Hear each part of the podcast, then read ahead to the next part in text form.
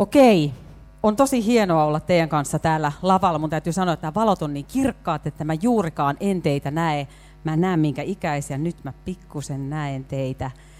Ää, mä olen siis vanha mummo. Mä tiedän, että te olette tällainen nuorekas seurakunta ja mä ajattelin, että miten mä uskallan astua teidän eteenne. Ää, toden totta voisin olla varmaan teidän äiti monen, eli mun vanhin lapseni on 19 ja seuraava 17 ja sitten on vielä 11-vuotias. Keskimmäinen poika on tämmöinen rumpali, Popjatsista valmistuu ammatti muusikoksi, tekee sellaista, ja sitten tämä tyttö on kiinnostunut kasvatustieteistä, meidän Mimosa 19, ja sitten Pyry on vielä vitosluokkalainen karateka, eli harrastaa, harrastaa karatea. Ja Markus todella soitti mulle vuosi sitten ja sanoi, että haluatko sä tulla saarnaamaan sun parhaan saarnan. Ja mä oon mulla on ollut vuosi aikaa pohtia, mikä on se asia, mistä mä haluaisin teille puhua. Mikä on jotain sellaista, joka on minulta parasta teille. Vielä pitää siis sellainen sanoa, että olen siis naimisissa Pekan kanssa ollut viimeiset 20 vuotta, eli se on meidän yhteinen taival. Ja sitten tämä saarna, jonka mä teille saarnaan, yleensä me tehdään tämä Pekan kanssa kahdestaan. Eli hän te voitte kuvitella aina, niin kuin mä voin vaihdella, että nyt puhuu Pekka ja sitten nyt puhuu Hanna ja nyt taas puhuu näin, mutta mä teen sen teille nyt yksin.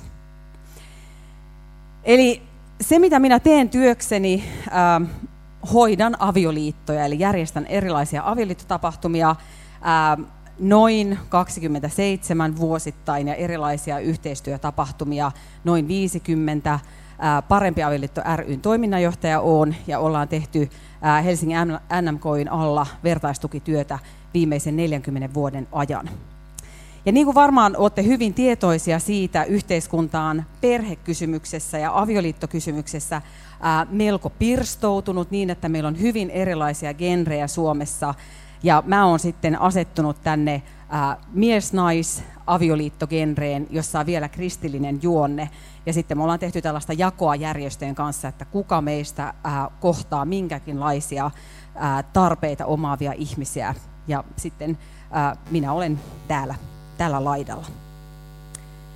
Nyt voi, voisitte laittaa sen slaidin, niin te näette mun äh, otsikon. Otsikko on tällainen, mä ajattelin, että mä pistän ihan rautaisen tylsän otsikon, avioliiton raamatulliset perusteet ja elämän tärkeysjärjestys. Ja tämä on aidosti se äh, otsikko, millä minä puhun tämän. Avioliittoleirit alkaa, kun on viikon mittainen avioliittoleiri, se alkaa tällä otsikolla. Idea on siitä, että meidän avioliittokäsitys, mitä me Suomessa, äh, minkälainen se on, se perustuu kristinuskon ajatuksiin. Se perustuu raamattuun, siellä on paljon käytännönläheisiä asioita, minkä pohjalle me lähdetään rakentamaan sitä suhdetta. Ja mä tiedän, että osa teistä, te ette kaikki suinkaan ole naimisissa, vaan iso osa teistä te olette sinkkuja. Ja mä ajattelen, että sinkkuna avioliiton hyväksi voi tehdä tosi paljon tärkeitä elämää kannattelevia päätöksiä.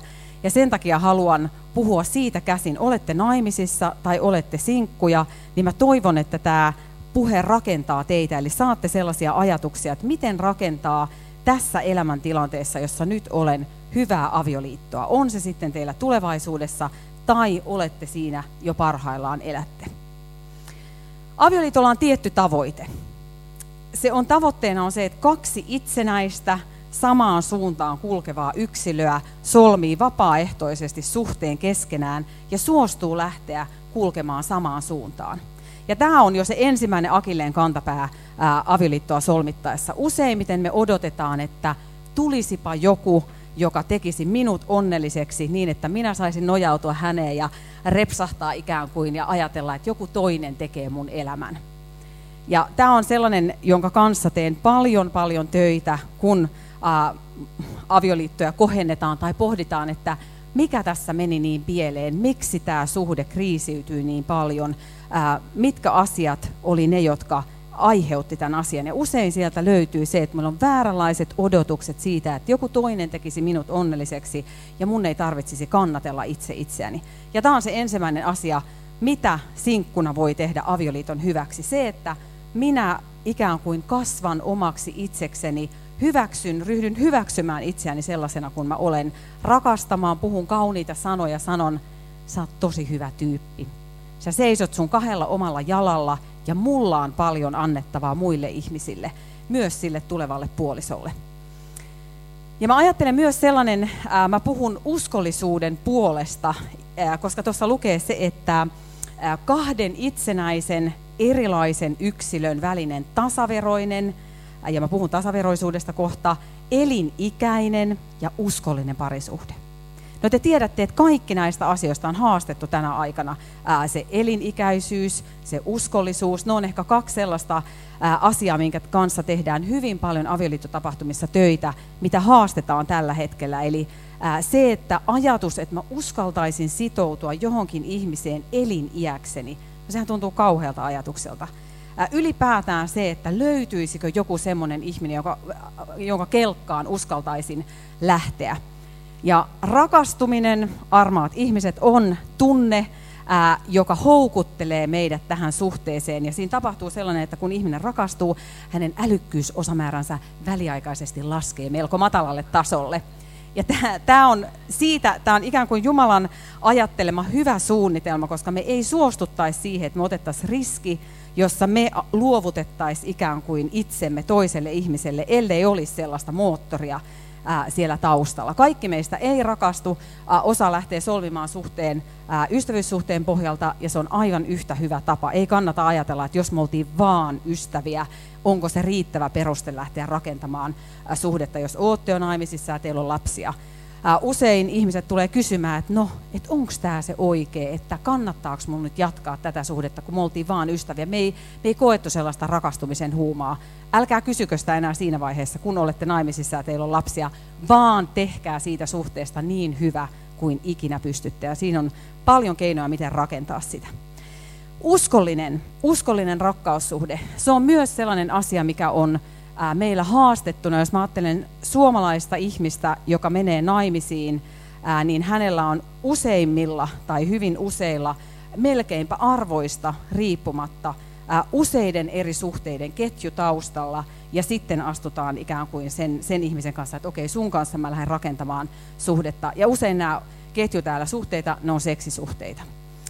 Ja sitten kun minä katson sitä sieltä kriisien ratkaisemisen näkökulmasta, sitä suhteen rakentumista, niin se, että on paljon seksisuhteita siellä ennen kuin on solmittu se avioliitto, niin se ikään kuin se ei autakaan siinä suhteen hyvinvoinnin vaalimisessa, kun lähdetään avioliittoa rakentamaan, koska väistämättä tulee kriisejä, ja kun sulla on tuttu polku, että mä ratkaisen kriisit sillä, että mä lähden jonkun muun matkaan, joka helpottaa sitä mun pahaa oloa avioliitossa, se rikkoo sitä suhdetta enemmän.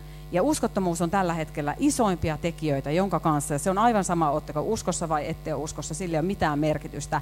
Tämä on se ongelma, mitä ää, tällä hetkellä eniten ratkotaan. Eli jos haluatte auttaa ää, sitä hyvän suhteen rakentumista, niin pohtikaa sitä, minkälaisen ketjun kanssa ää, mennään, lähdetään solmimaan avioliittoa. Ja tämä ei tarkoita sitä, että jos, on, jos teillä olette sellaisessa tilanteessa, että on, on ollut paljon suhteita, armo parantaa, anteeksianto parantaa, on mahdollista, mutta ajattelen sellaista, että tämä olisi sellainen helpottava tekijä, mitä, mitä ei välttämättä nykyään niin usein puhuta siitä, että se uskollisuus auttaa sen parisuhteen rakentamisessa tulevaisuudessa. Toivottavasti saitte kiinni tämän, mitä, mitä tarkoitin. No niin, ihminen muuttuu jatkuvasti. Ja mä oon kirjoittanut tuohon rakastamisen opetteleminen elämän vaihtelevassa alkossa ei tapahdu hetkessä. Eli se rakastuminen oli se moottori, minkä kanssa lähdettiin solmimaan suhdetta.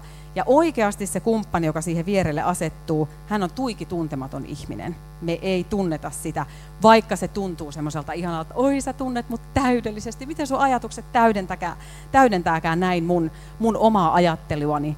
Ja menee pari vuotta, suunnilleen keskimäärin puoli, viiva kaksi vuotta, ja me havahdutaan siihen, että kuka tämä ihminen on, jonka kanssa mä oon Siis sunko kanssa mä suostuin lähtemään, niin kuin, että sussa ei ole mitään sitä mikä kiinnosti mua aluksi. Että se on täysin haihtunut illuusio siitä, että sinä ymmärsit. Ja siitä alkaa toisen rakastamisen opetteleminen. Minä vapaaehtoisesti hyväksyn sinut sellaisena kuin sinä olet ja ryhdyn rakastamaan sinua, opettelen. Ja ihminen muuttuu jatkuvasti. Ja yksi sellainen virhe, mitä puolisot usein tekee tässä vaiheessa, on se, että he sanoo, että no en mä jaksa kuunnella sua. Sä oot sanonut jo kaiken mulle, sä oot kertonut mulle kaikki nuo asiat, mä tiedän joka lauseen, minkä sä aiot seuraavaksi sanoa, älä puhu mulle enää. Ja tässä on semmoinen huono siemen, koska aidosti ihminen muuttuu jatkuvasti, jokainen teistä muuttuu koko elämän taipaleen ajan. Puolisot myös kannattaa alati joka päivä kuunnella, mitä se puoliso sanoo ja ää, sitä kautta opetella rakastamaan. Näin. No sitten kaksi itsenäistä ja erilaista. No pyhä vai paha liitto? Miksi liitto ylipäätään? Mitä se liitto tarkoittaa? Miksi on avioliitto? se kumpuaa raamatussa, ja jossa liitot, erilaiset liitot, mitä raamatussa solmittiin, ne olivat lakijärjestelmän korvike. Eli kun ei ollut yhteiskunnallista järjestelmää, jos, joka olisi perustunut lakiin, solmittiin erilaisia liittoja.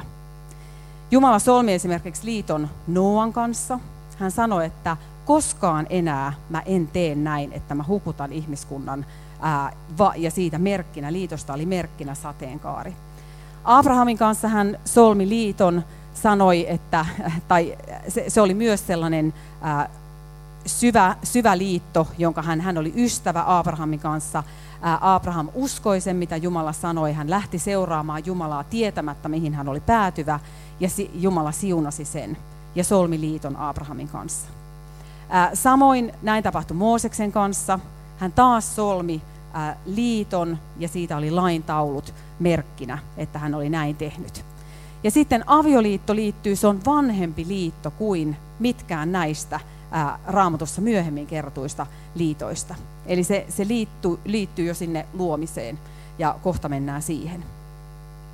Mutta ylipäätään ajatus siitä, että se liitto, joka solmittiin ihmis, ihmisten välillä tai ihmisen ja Jumalan välillä, se oli luonteeltaan uskonnollinen. Idea oli se, että Jumala on liiton takuumies, hän on kolmas osapuoli, joka sitoutuu auttamaan ihmistä siinä vaiheessa, kun omat voimat loppuu kesken. Ja, ja tällaisesta liitosta oli avioliitossa kysymys. Ei mistä tahansa kahden ihmisen väli, välisestä lupauksesta, että jos mua huvittaa nyt tänään, niin mä saatan olla liitos sunkaan, tai sitten jos mua huomen ei huvita, niin sitten mä ehkä en ookaan, vaan idea se, että Jumala itse näkee sen liiton solmimishetken, hän siunaa ja hän lupaa auttaa. Hän on se kolmas osapuoli siinä suhteessa ja tähän perustuu kristillinen avioliittokäsitys, avioliittonäkemys. Avioliitto on toki tämä muuttunut, sen asema on muuttunut, jos ajatellaan viimeisen sadan vuoden aikana suomalaisessa yhteiskunnassa hyvin paljon isoja muutoksia tapahtunut, mutta yhdelle se on pyhä liitto, ikään kuin tämä kristillinen juonne on siellä jäljellä. Toiselle se on välttämätön paha, se on vain yhteiskunnallinen asia, näin kuuluu toimia. Ja kolmannelle yksi vaihtoehto, kaikenlaisten arvojen sekamelskassa, niin se asettuu tällaiseen maastoon. Eli meillä ei ole enää, on turha haikailla yhtenäiskulttuuria, jossa me kaikki ajateltaisiin samalla tavalla. Näin, näin ei enää ole. No sitten, mi, mihin perustuu se yhteys, ihmisten välinen yhteys avioliitossa? Kristillinen ihmiskäsitys perustuu ylipäätään luomiseen. Jos me ajatellaan, mitä luomisessa tapahtui Jumala otti maan tomusta, otti hiekkaa, mitä ikinä se olikaan, loi siitä ihmisen omaksi kuvakseen. Hengitti häneen jotain sellaista, että sinä edustat minua maan päällä. Ää, sinä olet ikään kuin kopio minusta, sinussa on paljon ominaisuuksia, mitä minä laitan sinuun. Ja sitten tämä oli aluksi, tämä oli mies, jonka Jumala loi ja sen jälkeen sitten tapahtui jotain ja sitten tuli vielä toinen, tuli kumppani hänelle. Mutta ajatus siitä, että Jumala loi yksinäisyyden hätäännyttämälle miehelle kumppanin, oli se, että siinä oli liiton takumiehenä Jumala, oli mies, oli nainen, ja näiden kolmen välinen yhteys kuvastaa samanlaista yhteyttä, mikä on isän, pojan ja pyhän hengen välillä. Täällä on sama kolminaisuus olemassa, ja siitä syntyy jotain sellaista, että me viljelemme, varjelemme maata, kasvatamme lapsia, huollamme yhteiskuntaa. Se on semmoinen niin kuin perusyksikkö, joka kuvastaa jotain sellaista kaunista Jumalasta. Mutta koska me eletään syntilangenneessa maailmassa, tämä harvoin toteutuu. Sanotaan näin, että ää, ehkä juuri, että enemmän harvoin kuin usein toteutuu. Siinä on paljon paljon esteitä voitettavana, jotta tämä kaunis kuva, mikä luomisessa Jumala oli, Jumalalla oli ideana, pääsisi toteutumaan. Ja kaikki se, mitä me kohdataan maailmassa, se ikään kuin rikkinäisyys itsessämme, muissa ihmisissä, ää, on kuva siitä syntiin lankeemuksesta, johon me tarvitaan armoa, armahdusta, armahdusta itseämme kohtaan, armahdusta toista kohtaan. Ää, vaikka asiat olisi mennyt miten solmuun tahansa, Jumalalla on aina keinot, miten hän pystyy siunaamaan meitä myös siinä tilanteessa. Tällä oivalluksella siitä, että, että molemmat sukupuolet kuvastavat Jumalaa, on myönteisiä seurauksia siihen puolisoiden väliseen suhteeseen. Ää, myönteisyys on se, että vallasta ei tarvitse kilpailla keskenään. Mä ajattelen, että valta on sellainen, mikä usein hinkkaa siellä ää, perheessä. Ja nyt mä ajattelen jokainen meistä on jonkun lapsi, me ollaan eletty perheessä, me ollaan eletty hyvin erilaisissa perheissä, mutta usein mitä siellä perheessä käydään, kiistellään siitä, että kuka on parempi, kuka on enemmän, kummalla on enemmän valtaa. Ja, ja idea siitä, että siitä ei tarvitsisi kiistellä, kun ajatellaan, että me molemmat yhdessä kuljemme samaan suuntaan, olemme vapaaehtoisesti yhdessä ja meillä on yhteinen tehtävä, eli vir- viljely ja varjelutehtävä. Se ei ole poistunut mihinkään. No niin, parisuhteessa ollaan samalla puolella to- toisten kanssa. Se oli tämmöinen näin. Ja nyt sitten mennään siihen yksinäisyyteen. Ja nyt taas niin kuin ikään kuin sinkut, höristäkää korvia. Luomiskertomus sisältää värikylläisen kertomuksen inhimillisestä yksinäisyydestä. Ajatus siitä, että me koemme ihmisinä kun me olemme yksilöitä. Idea on se, että me kasvamme itseksemme, olemme itsenäisiä, luomme elämästä yksin niin hyvän kuin mahdollista. Mutta ihmisellä on usein kaipuu toiseen ihmiseen, laumaan kuulumiseen. Se, että olisi joku, joka hyväksyisi mut täydellisesti, joka rakastaisi mua. Silloin kun mä olin sinkku, omia sinkkuaikoja, niin ehkä hyvin aktiivisesti elin 15-vuotiaasta 22-vuotiaaksi, seitsemän vuoden periodi.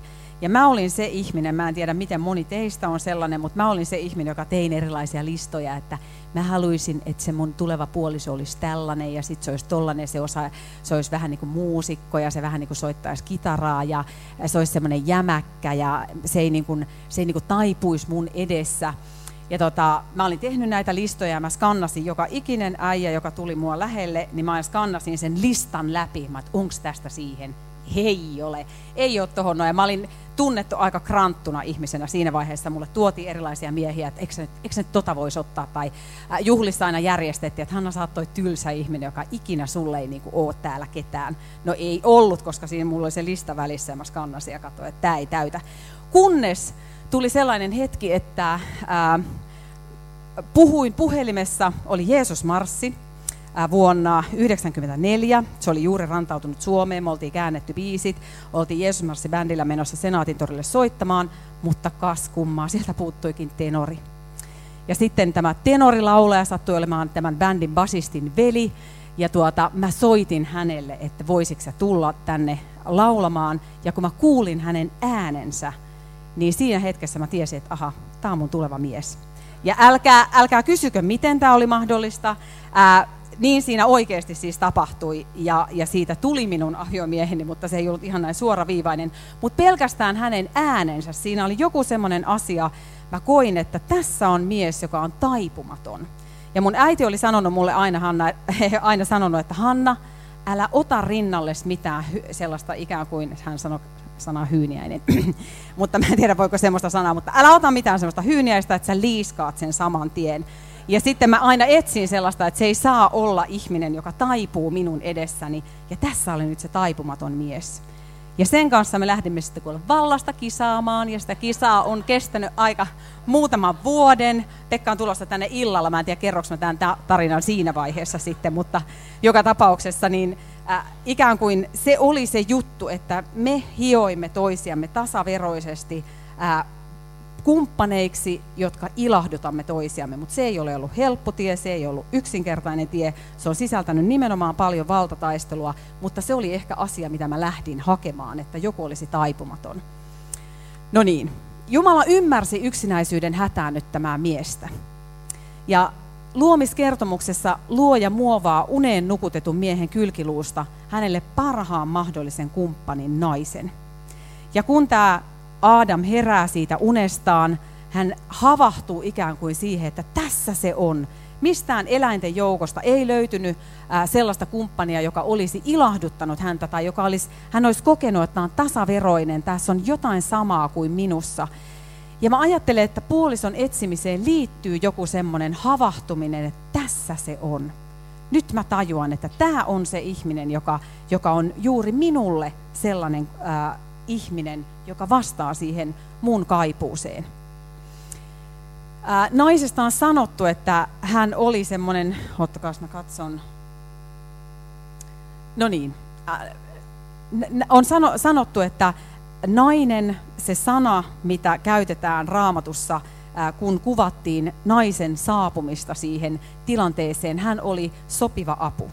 Ja mitä tämä sopiva apu sana tarkoittaa? Se tarkoittaa, sitä käytetään samanlaisessa tilanteessa, kun sotajoukko, kuningas on paniikissa kaupungissa, piiritetyssä kaupungissa, ja sotajoukko rientää apuun kuninkaan avuksi. Eli tämän kaltaisesta sopivasta avusta on kysymys. Ei mistään sellaisesta, että hän on kassien kantaja ja lastenhoitaja ja orja kotona, joka kuuraa, puunaa kaiken. Se ei ole sopivana apuna olemista, vaan nimenomaan hyvin tasaveroinen hätään, yksinäisyyden hätään tuleva apu. Tämä tuo pienen ongelman siihen suhteeseen nainen usein, hänen ikään kuin suomalaisessa kulttuurissa tämä näkyy hyvin, mutta naisen se sellainen akileen kantapää, koska hänet on luotu tämmöiseen tilanteeseen, on se, että hän asettuu miehen yläpuolelle. Ja tiedätte, miten paljon meidän, meidän kulttuurissa on matriarkaalista vallankäyttöä, eli miestä alistavaa vallankäyttöä, jossa mies todella tulee siksi pieneksi hyyniäismieheksi ja hän kysyy, voinko minä tehdä tätä ja voinko minä lähteä tuonne noin ja mitä sä vaimo haluat, että mä seuraavaksi teen? Kyllä, kyllä. Juu, sä, sano sä viimeisen sanan, minä sanon, minä sanon myös. Ikään kuin hän ei pääse kasvamaan itsekseen. Ja tällaisessa suhteessa voitte arvata, että kumpikaan ei voi hyvin. Ei se nainen, joka käyttää valtaa miehensä yli, ää, eikä myöskään se kutistunut mies. Tässä, tässä ei toteudu se tasaveroisuus. Samoin samalla tavalla meillä on myös vahva patriarka, patriarkaalinen vallankäytön malli, joka tarkoittaa sitä, että mies asettuu naisen yläpuolelle, sanelee, säätelee kaiken hänen elämästään, ajattelee omistavansa sen naisen, ää, ja tällainen on aivan yhtä haavoittava vallankäyttömalli. Ja nämä on kaksi tavallisinta, mihin me Suomessa sorrutaan kaikissa kulttuureissa, mutta meillä on mahdollisuus, koska meillä on koulutetut, osaavat naiset, meillä on mahdollisuus siihen matriarkaaliseen hyvin paljon. Eli jos, jos voitte sinkkuna jotain muistaa tästä saarnasta, niin välttäkää näitä malleja. Älkää ajatelko, että... Ja, ja ehkä sellaiset tyypillisimmät asiat, missä tämä matriarkaalinen tulee esille, on pikkulapsivaihe. Silloin kun me eletään kiihkeitä ruuhkavuosia, tekemistä on paljon, usein mihin nainen sortuu on se, että hän valloittaa koko kodin, ää, ja ikään kuin jättää hyvin pienen siivun miehelle sinne. Hän, mies on ää, kodin apulainen, joka sitten yrittää toimia siellä lasten hyväksi, pistää väärät sukkahousut jalkaan, pistää väärät kengät jalkaan, pistää väärän mekon jalkaan päälle, vie tarhaan semmoisissa vaatteissa. Niistä laitetaan hauskoja kuvia Facebookiin, että kattokaa miten se idiootti mies, että se puki tämmöiset vaatteet, vähänkö hävettää. Ja, ja tämä ajatus on se, että mies kutistuu sinne ja ajattelee, että no, mikään mitä mä tein, se ei kelvannut, pidä tunkkis, mä en auta sua.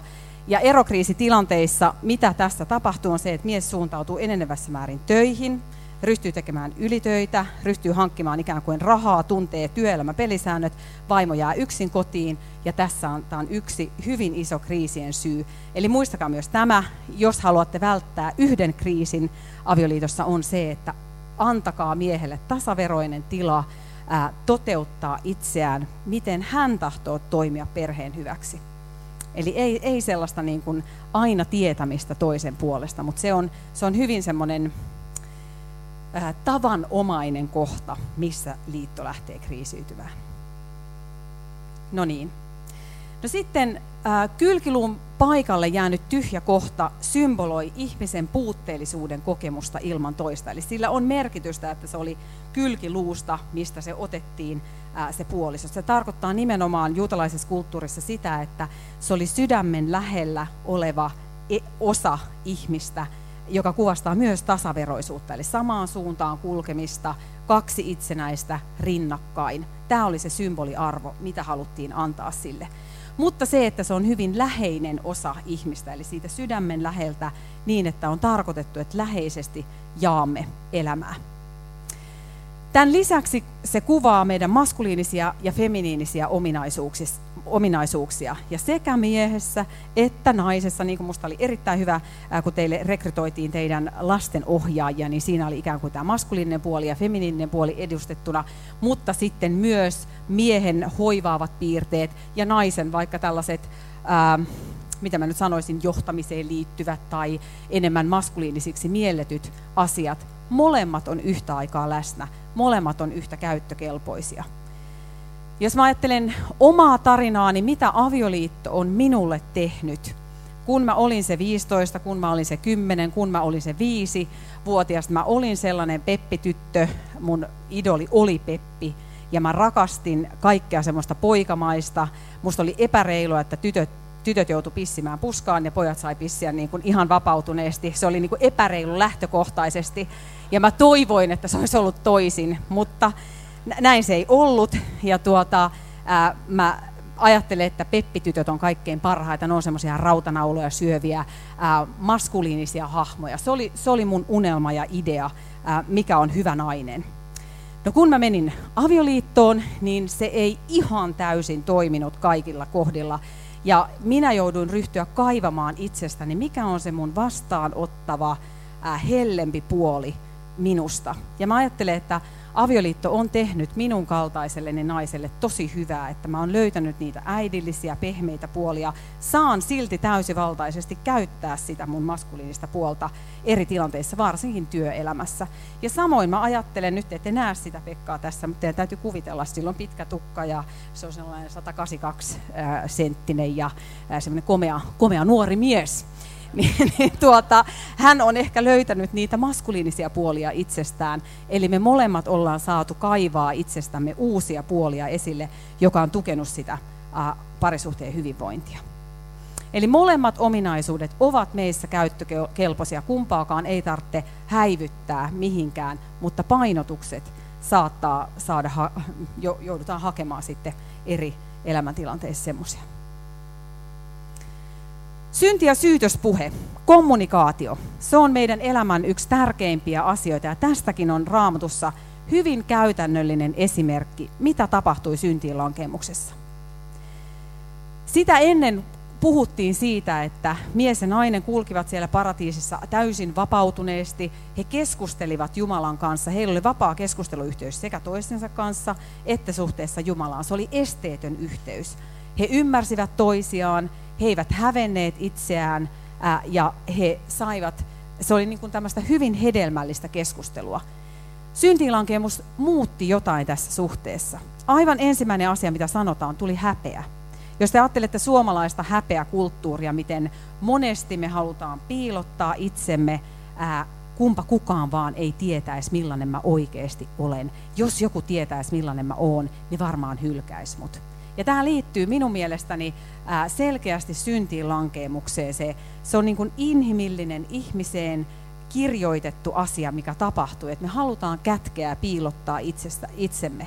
Ja tämä on hyvin haitallinen piirre avioliiton näkökulmasta. Monesti mä tein siis oman väitöskirjani erokriisistä ja sen ratkaisemisesta, eli 11 pariskuntaa, jotka olivat erossa, tulivat vertaistuen piiriin, ryhtyivät pohtimaan ää, omaa suhdettaan, mikä tässä meni pieleen, ää, muuttivat takaisin yhteen ja korjasivat, tekivät korjausliikkeitä suhteessa niin yksi iso asia, mikä johti siihen eroon, oli se, että he eivät kertoneet itsestään toisilleen. Eivät uskaltaneet paljastaa, kuka minä olen, mitä minä odotan, mitä mä toivoisin tältä suhteelta.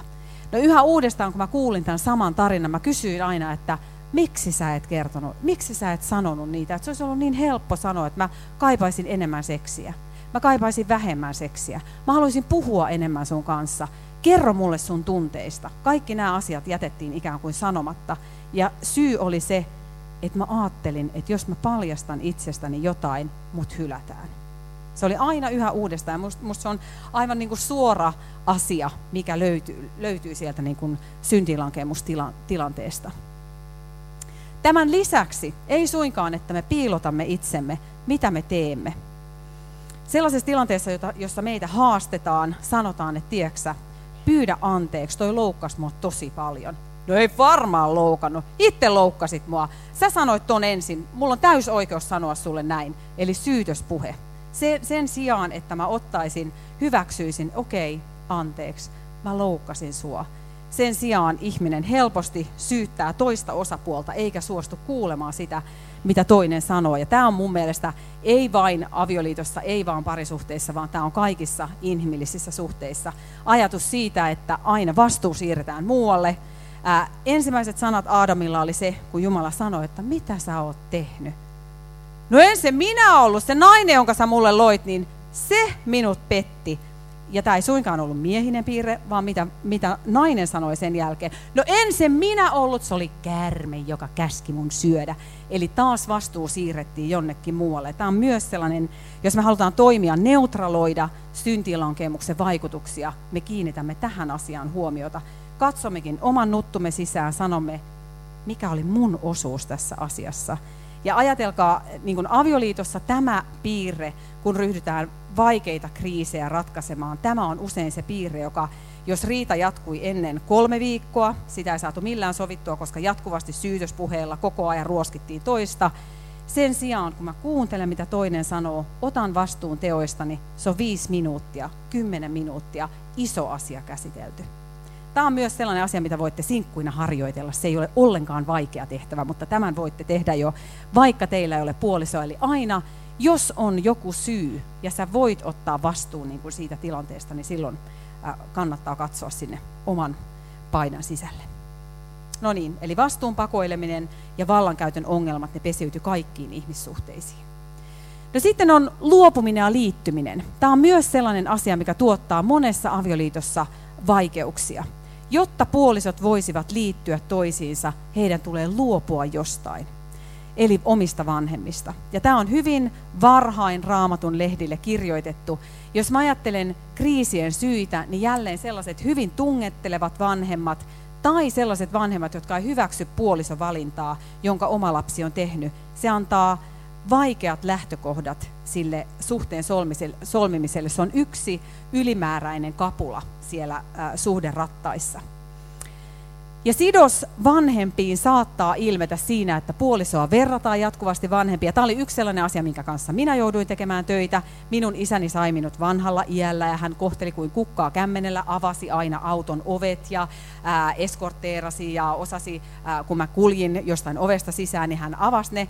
Ja nuori kaksikymppinen Imatralta tullut poika, niin se ei ihan näitä kaikkia kohteliaisuussääntöjä heti osannut. Hän ei aina muistanut avata mulle ovea. Hän saattoi kulkea ovesta ennen kuin minä, ja mä loukkaannuin sanomattomasti siitä. Mä sanoin, minun isäni ei olisi ikinä tehnyt minulle näin. Ja, ja tämän asian kanssa jouduttiin tekemään siis töitä, eli en, en vertaa häntä isääni ja ikään kuin katkaisin sen suhteen, ää, koska asetan silloin puolison tosi hankalaan asemaan. Tai sitten toinen sellainen tyypillinen tilanne, että kumman sanaa kuuntele. Vaimo toivoo, että tänään pidettäisiin siivouspäivä, vanhemmat soittaa, tulkaa puutarhatalkoisiin meille. Ja puhelimeen sanotaan, juu, juu, ilman muuta, tullaan, tullaan, tullaan, juu, eikä kysytä sitä toiselta, että mitä sinä tahtoisit. Ja tämä on myös sellainen asia, mikä aset, ää, tekee sellaisia hankalia tilanteita. Eli ensin siltä puolisolta kuunnelkaa sitä mielipidettä ja vasta sen jälkeen vanhemmat. Yhdessä neuvotellen vastatkaa vanhempien esittämiin toiveisiin. Myös katkeruus omia vanhempia kohtaan, vaikka haluaisi tehdä pesäeron sinne, sanoa, että mä en ikinä toimi niin kuin mun vanhemmat toimi. Ää, tai että minä en ainakaan tule samanlaiseksi kuin he. Nämä on sellaisia sidoksia, jotka sitoo meidät niihin huonoihin käyttäytymismalleihin. Ja niistä kannattaisi tehdä parannus, irtisanoutua ja antaa anteeksi omille vanhemmille. Jos haluaa, jos olette katkeria jostain syystä omille vanhemmille, että he on toiminut teitä kohtaan väärin, tai koette, että he on toiminut teitä kohtaan väärin, anteeksi antaminen ja sopiminen sinne omien vanhempien suuntaan, se auttaa sen tulevan parisuhteen hyvinvointia. Ja myös avioliitossa, jos huomaatte, että olette yhä vielä kiinni lapsuuden kotiin ja koette sinne katkeruutta, niin se helpottaa sitä avioliiton hyvinvointia, kun päästään niistä irti. No sitten rakkaus ja kunnioittaminen. Uuden testamentin puolella Paavali kirjoittaa pitkiä pätkiä avioliitosta. Siellä on monta sellaista kohtaa, missä sanotaan, että ää, Kristus on miehen pää, mies on vaimon pää, ää, kilpailkaa toinen toistenne kunnioittamisessa, ää, ikään kuin alistukaa toinen toistenne tahtoon. Ja se on se, se, on se pääajatus Efesolaiskirjassa. Voitte lukea tuon Efesolaiskirjan 5, 25-33, se on pitkä pätkä. Ää, mutta se pääidea, minkä Paavali sanoo, on siinä, että alistukaa toinen toistenne tahtoon. Molemmat kumartukaa ikään kuin toistenne edessä ää, ja kunnioittakaa toinen toisianne. Kilpailkaa siinä, että kumpi, kumpi meistä kunnioittaa enemmän toistaan. Miehelle annetaan tehtäväksi rakastaa vaimoaan niin kuin Kristus rakasti seurakuntaa, joka oli ikään kuin hän luopui kaikesta, jotta hän voisi rakastaa seurakuntaa. Ja vaimolle taas annetaan tehtäväksi se, että kunnioita miestäsi. Ja nämä, nämä kaksi asiaa ajattelen, että ne on nimenomaan siihen, jos me ajatellaan ää, syntiin lankeemusta. Siinä oli niin kuin, ää, kaksi vaimo, kun hän oli se hätään rientänyt apu. Hänen akilleen kantapäänsä on se, että hän pyrkii olemaan miehensä yläpuolelle. Paavela sanoi, että ei, älä tee niin, että asetut toisen, vaan kunnioita häntä. Miehen kovuus taas ikään kuin siinä syntilankemuksessa oli se, että hän suuntautuu ulos, eli otsasi hiessä, teet työsi, hanke rahat, ää, suuntaudu töihin. Tämä on miehen akilleen kantapää. Ja tässä Paavali sanoi, että ei näin, älä käänny pois sieltä omasta perheestä, omasta puolisosta, vaan rakasta häntä niin kuin Kristus rakasti seurakuntaa. Eli suuntaudu häneen, tee kaikkea hyvää hänelle. Ja se oli minusta Paavalin tämän kohdan ydin, se, että, että me neutraloidaan tällä tavoin syntiinlankemuksen vaikutuksia avioliitossa.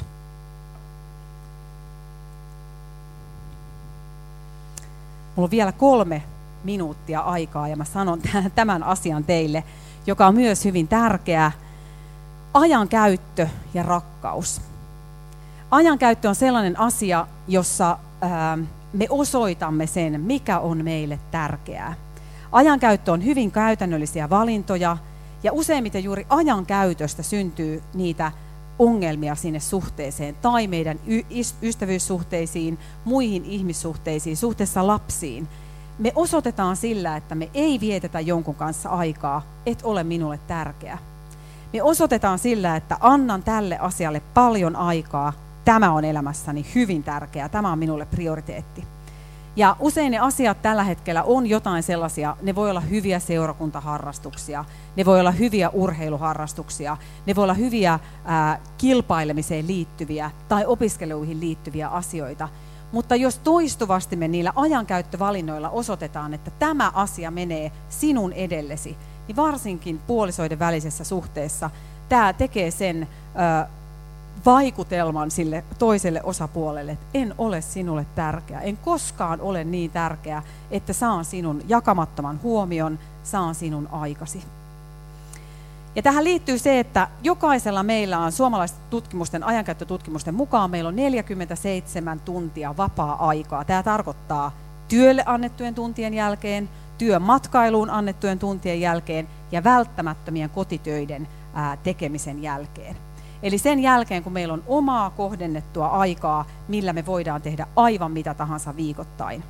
Ja suositus on se, että kun olet naimisissa, jos olet naimisissa, vietä puolisosi kanssa 15 tuntia jakamatonta aikaa joka viikko. Eli 30 tuntia jonnekin muualle, mutta 15 tuntia sille puolisolle. Ja nyt tämän vuoden alussa ilmestyi tutkimus, jossa oli niin, että 10 ja puoli tuntia viikossa puolison kanssa vietettyä jakamatonta aikaa riittää pitämään suhteen lämpöisenä. Jos se jää kovasti tämän alle, niin käytännössä se suomalainen tuttu tarina kasvoimme erikse, erillemme, meillä ei ollut enää mitään yhteystä, yht, yhteistä, se toteutuu. Se ei ole turha tarina, se ei ole keksitty tarina, vaan näin tapahtuu, jos ei ole sitä riittävää aikaa toisen kanssa. Eli ajankäyttö suojaa meitä monilta erilaisilta huonoilta asioilta. Tähän liittyy myös uskottomuus. Usein uskottomuus lähtee liikkeelle siitä, että vietämme aikaa jonkun kolmannen osapuolen kanssa enemmän kuin sitten oman puolison kanssa. Ja usein rinnakkaissuhdetta ei haeta, vaan siihen ajaudutaan. Ja tämä ajankäyttö on yksi tärkeä asia siellä. Eli puolison kanssa ajan viettäminen suojaa monelta huonolta asialta. Näin. Mutta jos bändi voisi tulla nytten lavalle, jos me voitaisiin rukoilla. Mä en tiedä, miten te menette tästä eteenpäin, mutta mä rukoilen ainakin nytten ja sitten ja jatkatte.